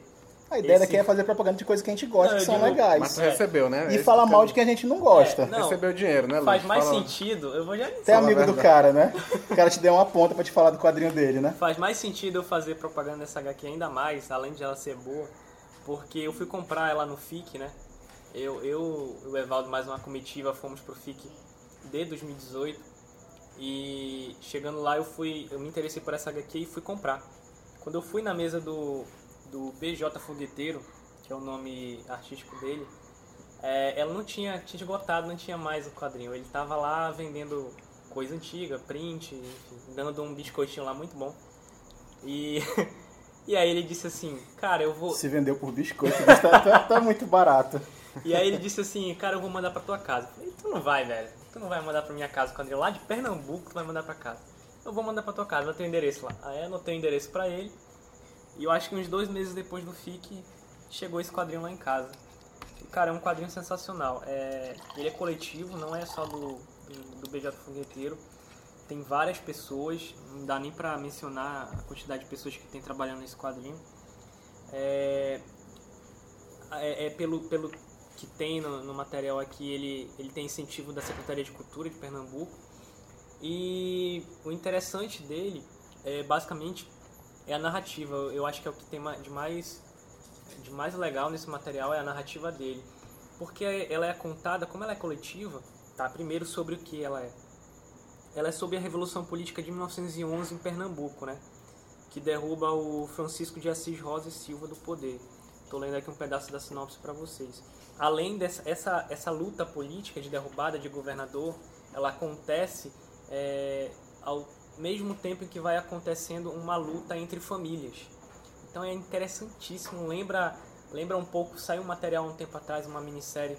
sobre aquela família, os McCoy, eu esqueci o nome, sim, da outra família, dos Estados Unidos, que era histórica, né? Sim. Os caras brigaram, se mataram. Eles tinham uma rixa, ficaram gerações se matando. Exatamente, lembra bastante. Virou desenho do Pernalonga, inclusive. Foi? Sim. Tem uma série sensacional, talvez seja da HBO, se eu estiver falando besteira, mas é muito boa a série. E lembra um pouco isso. O legal é que tem todo um fundo histórico. Roteiro de quem? É de um cara só? O roteiro, se eu não me engano, é do BJ Fogueteiro. Deixa eu ver. Roteiro é do BJ. Então, tem desenho de várias pessoas. O interessante dessa narrativa é que os capítulos são contados com traços diferentes, formas diferentes de quadrinizar. Alguns são coloridos, outros não. Alguns lembram muito o tipo de... Exatamente. O conflito Hatfield e McCoy, são as duas famílias que se matam... por gerações, cara, atravessa gerações nessa história. Eu não lembro agora o estado americano, mas é muito interessante, lembra bastante esse conflito aqui. Então a gente tá numa página da narrativa e tem um desenho realista e tal, uma casa pegando fogo, na outra página a gente já tem uma, uma narrativa que lembra muito cordel, né? a literatura em cordel, muito dessa ilustração de acabei de falar a técnica. Estilogravura, exatamente. E por que isso é muito interessante? Porque ela continua boa e mesmo com essa, digamos, confusão de estilos, né? Tu passa de um estilo para outro, tu tem que dosar a tua narrativa para ela não ficar confusa. E não fica muito boa além disso, né? Então, essa aqui é a minha segunda indicação. Inclusive, ela tem uma capa lindíssima do J. Borges, que é um estilogravurista cearense, se não me engano. Muito bom. E eu acho que vale muito a pena. Vocês podem encontrar lá no Instagram do BJ Fogueteiro ou da Luto HQ. A minha segunda indicação, a Ivana comprou pra mim, minha esposa, que se chama Chico Bento, Arvorada, é uma das gráficas MSP, Maurício de Souza Produções. Eu confesso que eu tive um pouco de preconceito quando ela comprou pra mim, porque eu botei no rabo da fila das minhas leituras, assim. Eu falei, putz, caramba, eu li só Chico Bento, cara. Um preconceito de achar que era uma coisa muito boba, né? Falei, porra, tô lendo aqui outras coisas aqui mais complexas, mais densas e tal. Tô lendo aqui, né? Quadrinho europeu, quadrinho... E fui deixando isso, cara, e sem brincadeira, acho que passou uns 2 meses, eu acho. Se não mais do que isso, esquecido ali na minha pilha de quadrinhos. E um belo dia, a Ivana já tinha lido e ela tinha falado, olha, lê que é muito bom. Só que como todo marido filha da puta, eu não dei ouvidos a ela. Eu falei, mas vou ler, nesse vou ler eu não li, né? Belo dia, acho que foi até um domingo, assim, eu falei, putz, cara, vou ler finalmente esse quadrinho.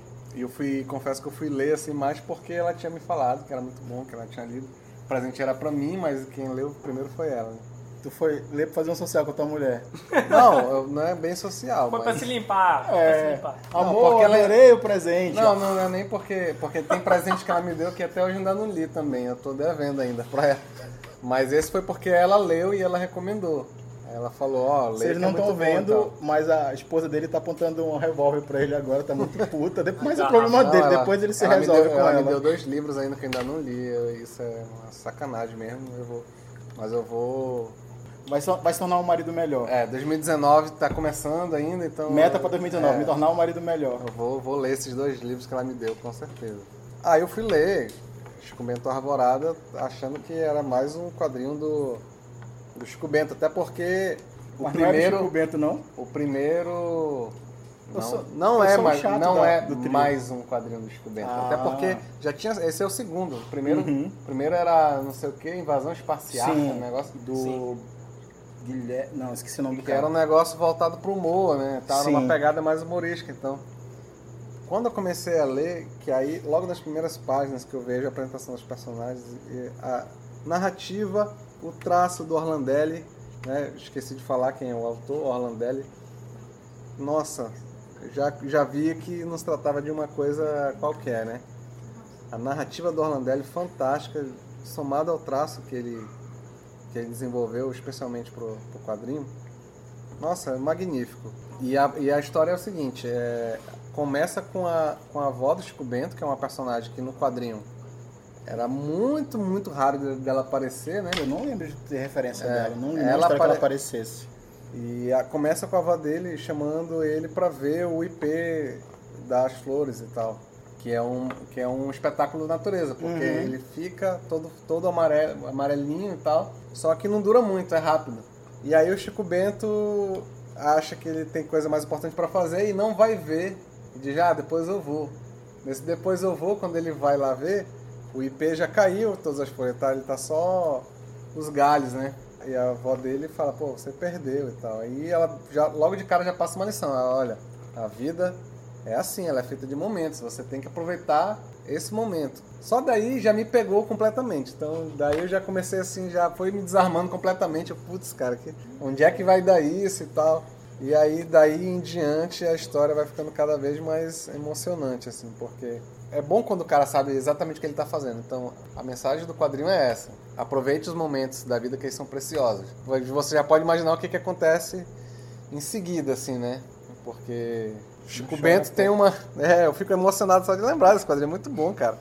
O Chico Bento tem uma avó que já tá... Nas últimas, né? Já tá com uma idade avançada e tal. E o IP só floreia uma vez por ano, né? Então, a cada ano era um ano a menos pra velhinha. Então, eu não vou falar mais, assim, mas, assim, envolve também folclore e muitas outras coisas e tal. Mas, cara, leiam, eu recomendo, é altamente recomendado. Eu recomendei pros meus alunos lá de roteiro, lá na escola que eu dou aula lá. E teve muita gente que falou que não ia ler porque não queria chorar. Eu falei, pô, cara, mas eu tô falando... O livro é sobre isso, é sobre os momentos, né? Você tem que aproveitar os momentos. E se você vai ter uma grande emoção, aproveite isso também, né? Tudo faz parte da vida. Cara, esse quadrinho me impactou pra caramba, assim. São os quadrinhos da atualidade que mais me impactaram. O triste é que eu não li muita coisa, então... Né? Mas eu quero apostar como mesmo que eu tivesse lido muita coisa nacional... Esse ainda seria um que eu iria destacar. Minha segunda indicação é um quadrinho curitibano, chama Coisas de Adornar Paredes, do José Aguiar. Eu gosto muito de ler quadrinho que o cenário é local e o cenário interage na história, o cenário é importante para a história. E isso é uma coisa que o pessoal faz muito no Brasil. O Luiz comentou de uma obra, né? Qual era a obra? Qual foi o quadrinho que citou agora? Foi o Luto. É, que se passa lá em Pernambuco, né? Isso. Eu acho muito bacana isso. Uma parte muito legal de tu ir para evento é isso, é tu poder conhecer a produção local, né? Do interior de São Paulo, do interior, do sul, do nordeste. A galera do nordeste faz muita coisa bacana. E esse Coisa de Adornar a Parede, do José Aguiar, é um quadrinho que se passa em Curitiba. E a cidade é um personagem da história. É uma história linear, é a história de 3 pessoas que trabalham numa loja que vende restos de azulejos. Você vai fazer uma obra, e aí a tua casa tem 10, 15, 20 anos. Se você for numa loja normal, você não vai encontrar mais aquele azulejo. Essa loja, quando está tendo a demolição, eles vão lá, o dono vai lá, compra os restos, eles fazem a demolição, ajudam na demolição, não explica bem essa parte, mas eles recolhem os azulejos e ele tem um estoque de azulejo. Então, quando alguém vai fazer uma reforma no banheiro, na cozinha, vai nessa loja para comprar peças de azulejo, né? Daquele modelo de azulejo que não está mais à venda. Um dos personagens, que é o principal, ele quer ser escritor. E ele escreve contos que se passam em Curitiba. Cada história se passa num bairro específico de Curitiba. E o clima daquele bairro, se é um bairro de classe média, se é um bairro de periferia, se é um bairro histórico, isso influencia na história. A história tem uma pegada assim, meio surreal. Eu não sei se alguém fez essa associação, eu fiz, para mim... Não sei, eu nem sei se o autor, se o José Aguiar, tem essa influência, mas pra mim lembrou muito Borges. Ah, realismo fantástico. Lembra muito realismo fantástico. Legal. As histórias geralmente são histórias que têm um pé muito forte no surreal, no realismo fantástico. O quadrinho trabalha essas duas coisas, as histórias, e aí cada conto, são contos. Cada conto que esse funcionário escreve, ele conta pra uma amiga e ela dá opinião. Ela é bem crítica, na verdade. A maior parte das histórias ela não gosta e ela aponta. Tipo, o diálogo tá ruim. Você tá muito forçado, não sei o quê. E acaba que o quadrinho fala das histórias individuais que esse cara escreve, que eram pra ser contos, e trabalha a relação desse cara com essa amiga, que é meio que uma crítica da obra dele. Aí tem... começa a trabalhar muito, do meio pro final começa a trabalhar muito a relação desses personagens, desse escritor, da amiga e de um terceiro funcionário que é o cara meio sem noção, que não gosta de ler, mas ele meio que tem uma sensibilidade boa, ele também dá algumas dicas pro conto. A cada história que vai sendo contada, o enredo principal vai ficando mais surreal. Ao mesmo tempo que trabalha a relação desses 3 personagens, do escritor, da amiga dele do trabalho e do outro colega que também recolhe, vende azulejo, vai ficando surreal. Chega um ponto que tanto as histórias que ele escreve, que são ficções dentro da ficção, são surreais, como a relação deles também vai ficando uma coisa bem surreal. Também estou evitando spoiler, né? Para não estragar, mas esse é bem o clima do quadrinho. Eu não sou de Curitiba, né? Visitei uma vez, passei lá só 2 semanas, mas é aquele quadrinho que fala sobre a cidade, você lendo, mesmo sendo de fora, você conhece, você tem uma boa noção de como é que é a dinâmica de Curitiba, como é que são os bairros citados. É uma obra que recomendo. Essa obra também não é nova, deve ter também 3 ou 4 anos, mas ela deve ter tido uma tiragem maior, então você encontra fácil em editora, em livrarias, pelo menos livrarias online, você encontra fácil. Então, minha segunda recomendação é isso. Coisas de Adornar Paredes, do José Aguiar de Curitiba. Só limpar a garganta. Ele quer limpar a garganta. Traz uma dose de rum pra ele. Então, a minha terceira indicação, vou roubar de novo, porque eu não terminei de ler ainda. Como assim, brother? Eu terminei. Tu veio tá aqui pra falar de coisas que tu não leu, cara? Tu não tem vergonha, não? Olha, falta... Tá tão bom assim páginas. Que tu nem terminou, já tá indicando. Eu não vou citar, corta essa parte. Eu vi a capa é muito boa, então eu vou recomendar esse quadrinho porque a capa é muito legal. Ah, vamos se lascar. Gostei muito do traço, então o roteiro deve ser maravilhoso. Olha, não, ela é tão boa esse quadrinho, que eu vou indicar antes mesmo de ter terminado. Pô. Tá bom? Falta pouca coisa. É um quadrinho... Tá, tu só veio fazer jabá, pelo jeito, né, cara? Tudo é não, os caras são teu brother. A gente tá aqui pela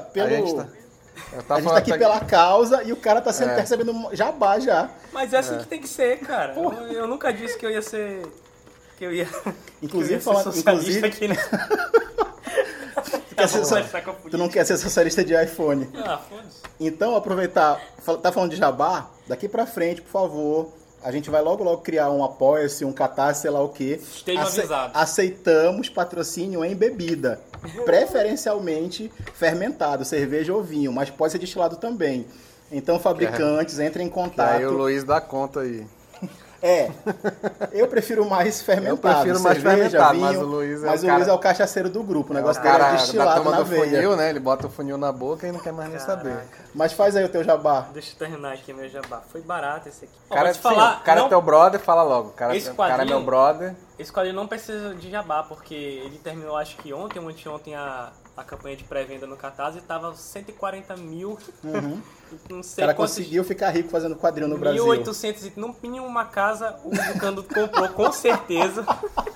Mandar esse link desse programa pra ele ouvir o que a gente tá falando dele, eu vou logo dizer, né? Aqui... Não, coitado. Tá, não apoiem mais Catarse desse autor que ele já ficou rico. Não, tô brincando. Apoiem os nossos... Ele não precisa do dinheiro de vocês, apoiem os nossos próximos projetos. Então, esse quadrinho chama Contos dos Orixás, é um quadrinho... muito bom, eu apoiei a campanha dele em 2017, se não me engano. Ele demorou um pouquinho a mais do previsto, porque a quantidade de apoiadores foi muito grande e realmente valeu a pena esperar esse material chegar. Eu encontrei conheci pessoalmente o Hugo. Ah, sabia, tá aí. Conheci em BH pessoalmente, eu comprei lá. Aí ele te levou lá pro barzinho, lá pro maleta, pagou a rodada de cerveja. Quase isso. O material é realmente muito bom. A gente se trata desse quadrinho aqui, das histórias mesmo dos orixás, né? Como as culturas de Yorubá, as culturas de matriz africana tratam mesmo. O que ele faz é utilizar os contos mesmos, a mitologia como pano de fundo para a narrativa dele. Ele começa ali com o início toda aquela questão de criação de mundo, né? Segundo a visão que se tem dos contos africanos. E a partir dali ele começa a tratar de uma narrativa de reis guerreando mesmo, tem toda uma... Mas aí a minha pergunta é, se passa tipo como se fosse Asgard, assim, do Thor? Então... É um mundo sobrenatural das entidades, como é que é? Ele lembra. Não que tenha essa relação do mundo... Não, eu tô falando assim, é no mundo real ou é no mundo das entidades? É no mundo das espiritual? Entidades. É no mundo das entidades. Tá. A gente tem todos os elementos místicos e fantásticos presentes. É tipo uma aventura do Thor que se passa em Asgard. Assim. Inclusive o traço lembra muito o Kirby. Eu notei pela capa assim que tem grande influência, né?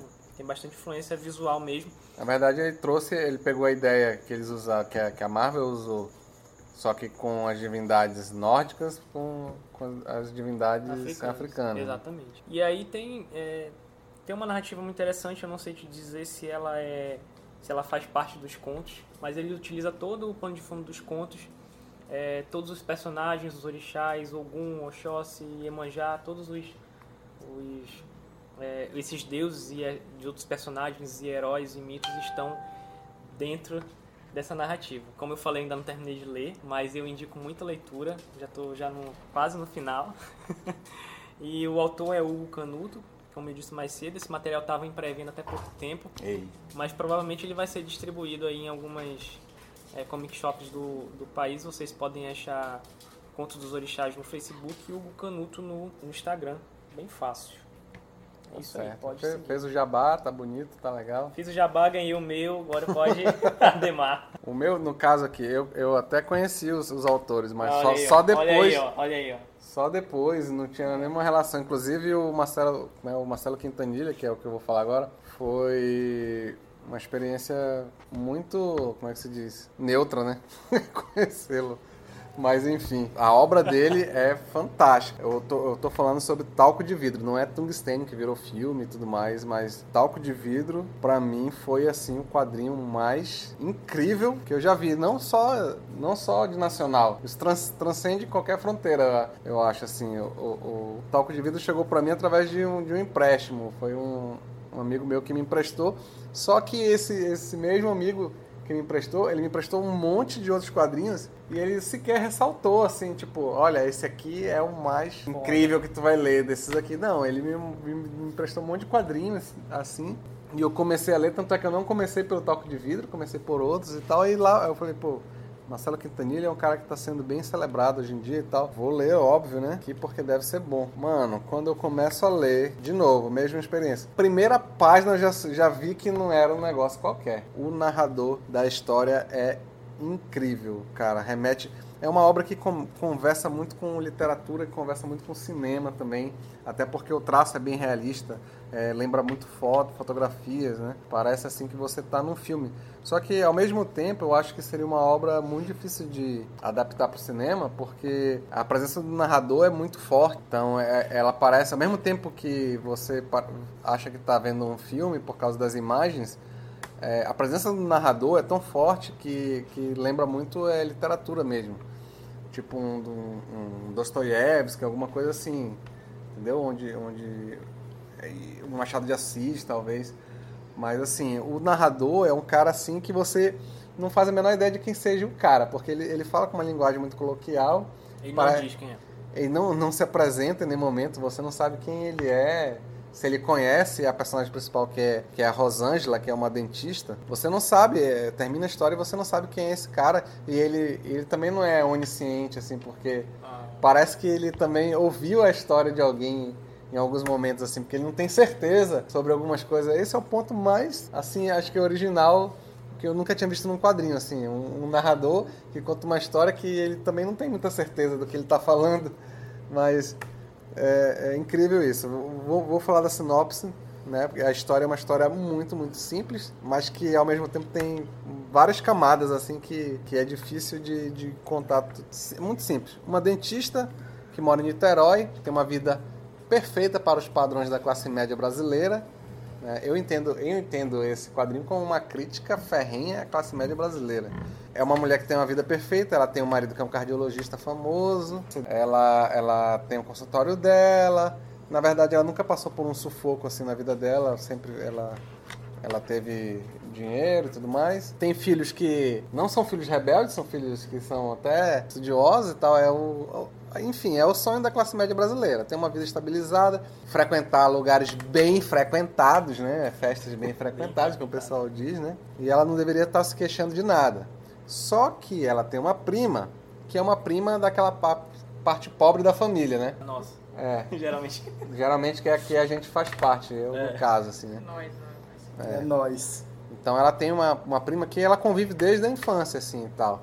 Inclusive, rola, assim, durante o quadrinho, várias vezes a repetição de umas fotos delas duas crianças. E a menina, que é a prima dela, ela tem um sorriso característico que vem desde a infância, que ela nunca perde, assim. É um sorriso espontâneo. Ela é sabe aquelas pessoas que estão na merda, mas ela tá rindo, humilde, mas feliz. Feliz e tal, não sei o quê. Aí o que acontece? Parece que na concepção da Rosângela, essa prima dela não tinha meio que o direito de ser feliz, assim, ela acha. Caraca, filha da puta. É, porque... Quando ela nota que essa prima dela tá muito feliz, tá muito radiante, ela exala não é um feromônio, mas assim, tipo uma energia... Negativa. Não, uma energia positiva. Ódio. Ah, tá. Emana dela. Entendi. A prima dela, ela emana, né, uma energia tão boa, tão positiva... Que incomoda. Que incomoda a Rosângela. A Rosângela fica, caramba, o que tá acontecendo com essa mulher? Essa mulher é uma fudida, cara. Por que ela tá tão feliz assim? Alguém fudido pode ser feliz? Então, a partir desse momento, quando elas se encontram já depois de adultas, e ela nota essa energia tão positiva, tão boa dessa prima, ela começa a ficar obsessiva por essa prima, para saber o que causou isso. Entra numa espiral de inveja e começa a destruir a vida dela, porque ela começa a buscar essa energia na vida dela, e só que ela procura nas coisas externas. Ela procura no marido, ela procura no trabalho, ela procura sempre em algo que está externo a ela e tal, e ela não encontra, e ela se sente frustrada, e ela começa a tomar várias decisões que vão meio que minando as relações que ela tem, né, com o marido. Enfim, eu não vou falar o resto da história, porque é spoiler, e essa é uma história que precisa ser lida. Não adianta você pegar um resumo, pegar spoiler é foda, né? Vai por mim, cara. O narrador, ele é fantástico, ele é um Machado de Assis atual, assim, cara, muito louco, assim, ele é muito maluco. E a história é muito boa. E assim, cara, na minha concepção, talvez se eu tivesse lido, saiu em 2015. Em 2015, o país já estava meio que dividido por conta da política e tal, tudo mais. Não sei se nesse período, 2015, se eu tivesse lido essa história, nesse período eu tivesse tido o mesmo impacto que me causou, que eu fui ler agora em 2017, esse quadrinho. E me causou um impacto enorme, assim.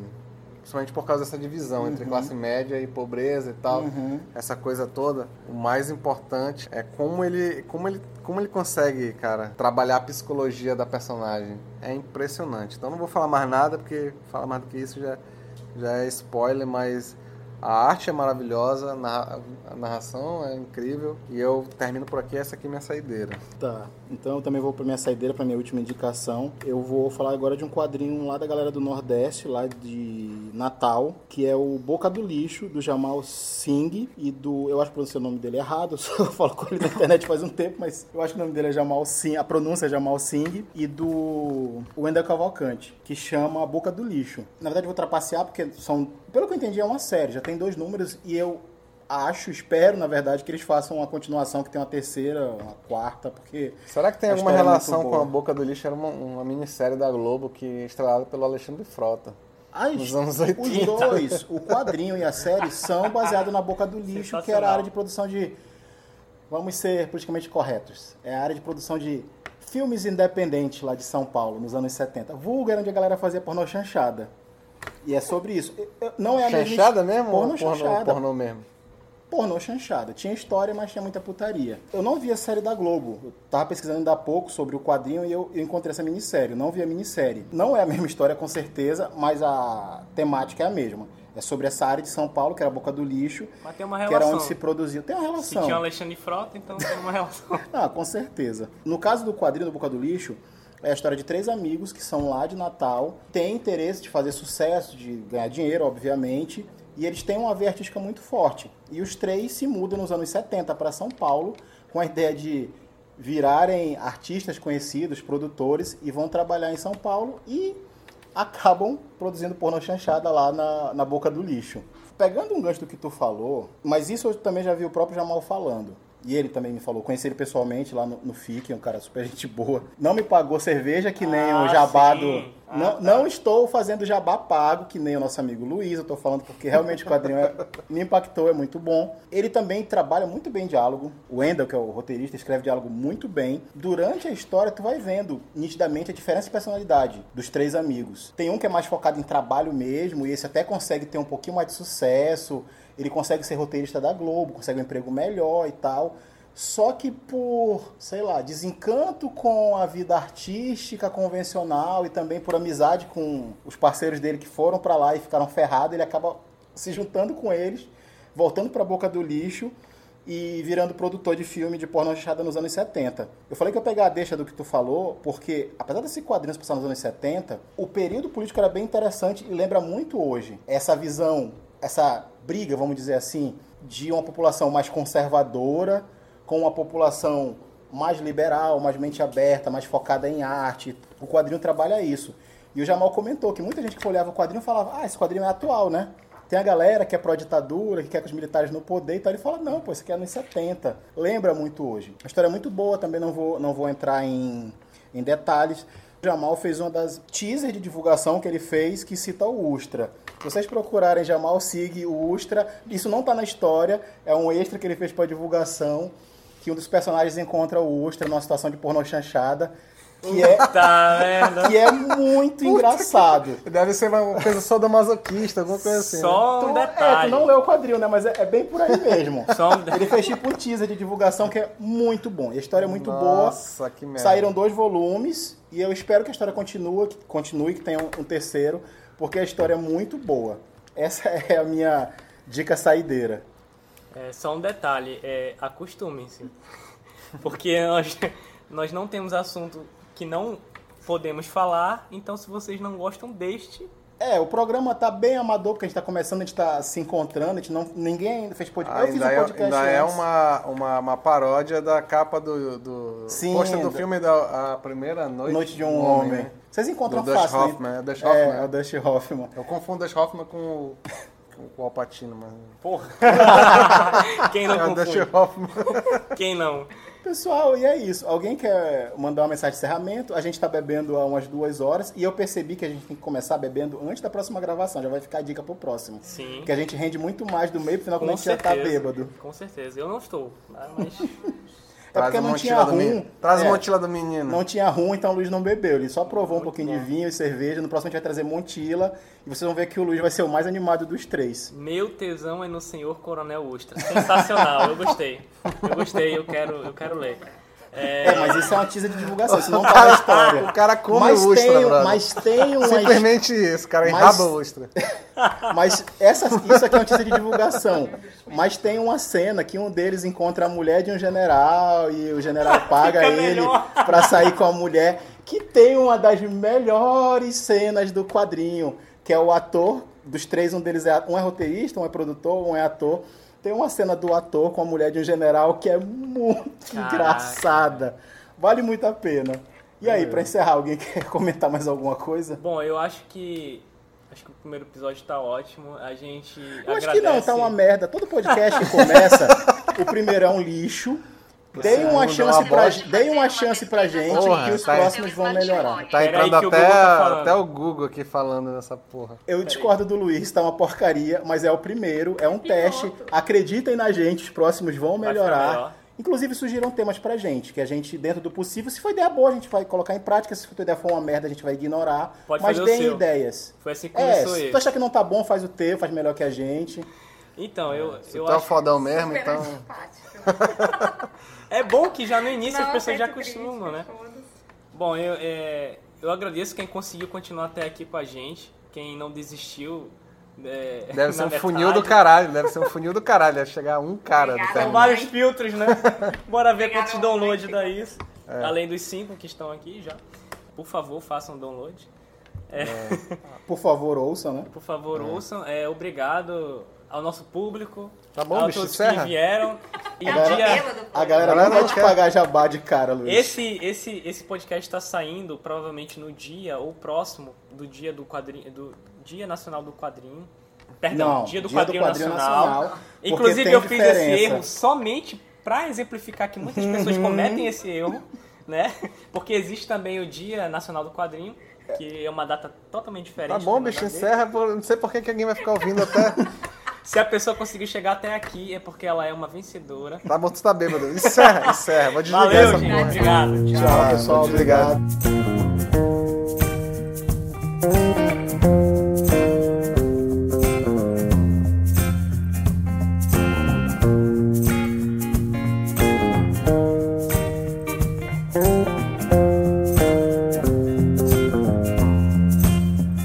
When you get older, plain or saner, when you remember all the danger we came from.